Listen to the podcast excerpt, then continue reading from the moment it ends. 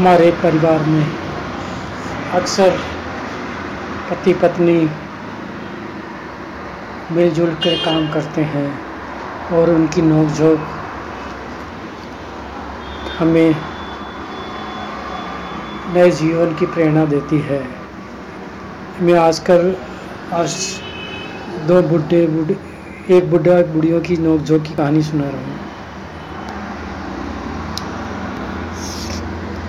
इन साठ पैंसठ साल के अंकल आंटी का झगड़ा ख़त्म ही नहीं होता। एक बार के लिए मैंने सोचा, अंकल और आंटी से बात करूँ, क्यों झगड़ते हैं? हर वक्त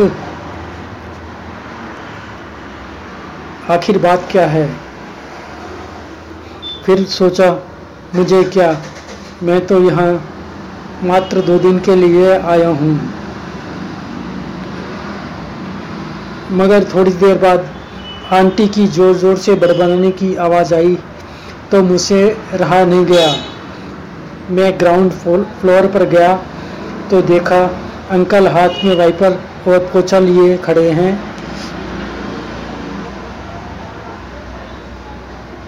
मुझे देखकर मुस्कुराए और फिर फर्श में लग गए। अंदर किचन से आंटी बड़बड़ाने की आवाज़ भी आ रही थी। कितनी बार मना किया फर्श की धुलाई मत करो, पर नहीं मानता बुढ़ा मैंने पूछा, अंकल क्यों करते हो आप फर्श की धुलाई? जब आंटी मना करती है तो अंकल बोले, बेटा फर्श धोने का शौक मुझे नहीं है, इसे है। मैं तो इसलिए करता हूँ कि ताकि इसे न करना पड़े।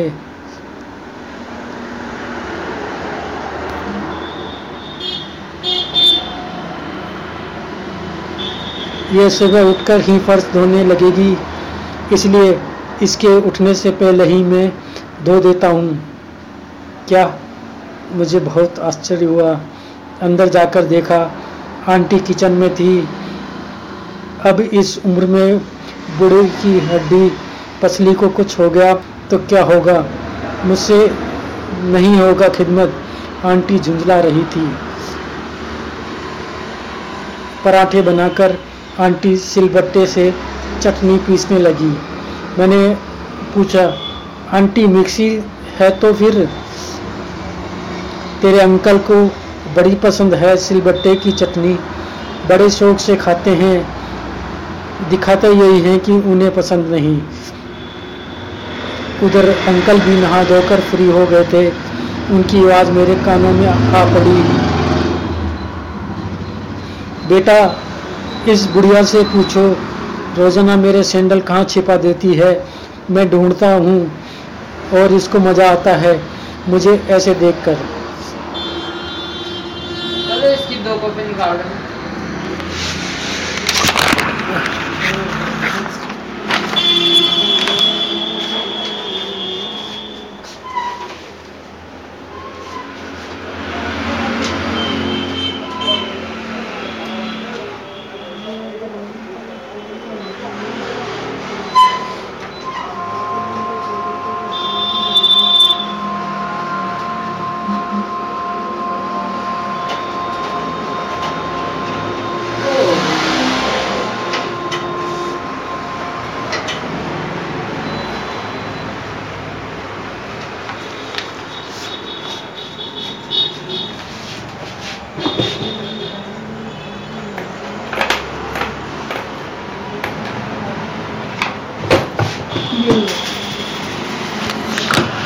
अरे चार हो गए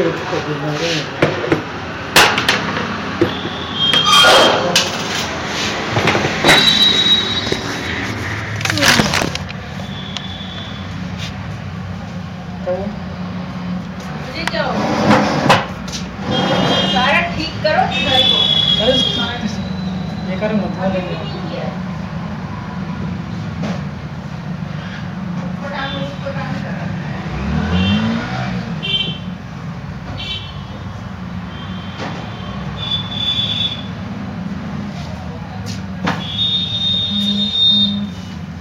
करो बोलिए आ गई क्या साढ़े सात बज रहे हैं यार। साढ़े सात बज रहे हैं।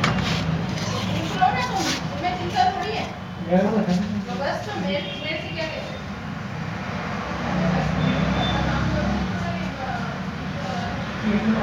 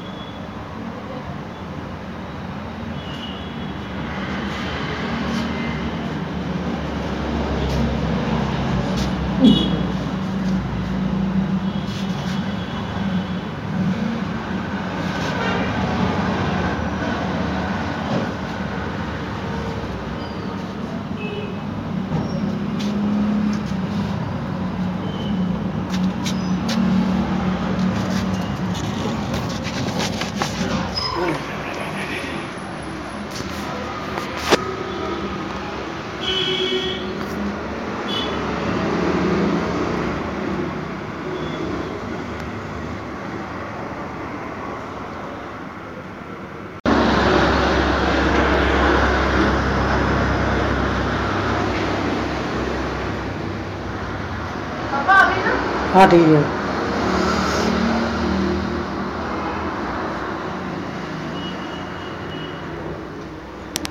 मैंने आंटी को देखा, कप में चाय उड़ेलते हुए मुस्कुराई और बोली हाँ मैं ही छिपाती हूँ सैंडल, ताकि सर्दी में ये जूते पहनकर ही बाहर जाएँ। देखा नहीं कैसे उंगलियाँ सूजी हैं इनकी। हम सीने नाश्ता करने लगे। इस नोक झोंक के पीछे प्यार को देखकर मुझे बड़ा अच्छा लग रहा था। नाश्ते के दौरान भी बहस चली दोनों की। अंकल बोले थैला दे दो मुझे, सब्ज़ी ले आऊँ।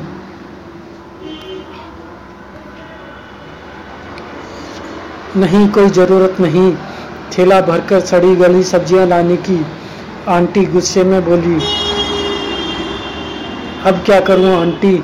मैंने सवालिया, आंटी की ओर सवालिया नज़रों से देखा और इनके पीछे पीछे किचन में आ गया। दो कदम चलने में सांस फूल जाती है, इनकी थैला भर सब्ज़ी लाने की जाना है क्या है इनमें? बहादुर से कह दिया है, वह सब भेज देगा सब्ज़ी वाले को। मॉर्निंग वॉक का शर्ट चराया है बुड्ढे को। तू पूछ उनसे, क्यों नहीं ले जाते? मुझे भी अपने साथ। चोरों की तरह क्यों निकल जाते हैं? आंटी ने ज़ोर से मुझसे कहा। मुझे मज़ा आता है, इसलिए जाता हूँ अकेले। अंकल ने ज़ोर से जवाब दिया। अब मैं, ड्राइंग रूम में था। अंकल धीरे से बोले, रात में नींद नहीं आती। तेरी आंटी को सुबह ही आँख लगती है। कैसे जगा दूँ? चैन से गहरी नींद से इसे इसलिए चला जाता हूँ। गेट बाहर से बंद करके इस नोक झोंक पर मुस्कुराना, मुस्कुराता मैं वापस फ़र्स्ट फ्लोर पे आ गया। थोड़ी देर बाद बालकनी से देखा अंकल आंटी के पीछे दौड़ रहे हैं। अरे, कहाँ भागी जा रही हो? मेरे स्कूटर की चाबी लेकर, इधर दो चाबी। हाँ नज़र तो आता नहीं, पर स्कूटर चलाएँगे। कोई ज़रूरत नहीं, ओला कैब कर लेंगे हम, आंटी चिल्ला रही थी। ओला कैब वाले किडनैप कर लेंगे तुझे, बुढ़िया। हाँ कर ले, मुझे तो सुकून हो ही जाएगा। अंकल और आंटी की बेहसाब नोक झोंक तो कभी ख़त्म होने वाली नहीं थी, मगर मैं आज समझा कि इस तकरार के पीछे छिपी थी उनकी एक दूसरे के लिए बेशुमार मोहब्बत और फ़िक्र। मैंने आज समझा था कि वो भी प्यार वो नहीं जो कि कर सक रहा है, प्यार वो है जो निभा रहा है। दिल छू लेने वाली कहानी काश बुढ़ापे की यह नोकझोंक हर किसी की किस्मत में लिखी होती। ईश्वर ने धन्यवाद। कहानी कैसी लगी? बताने का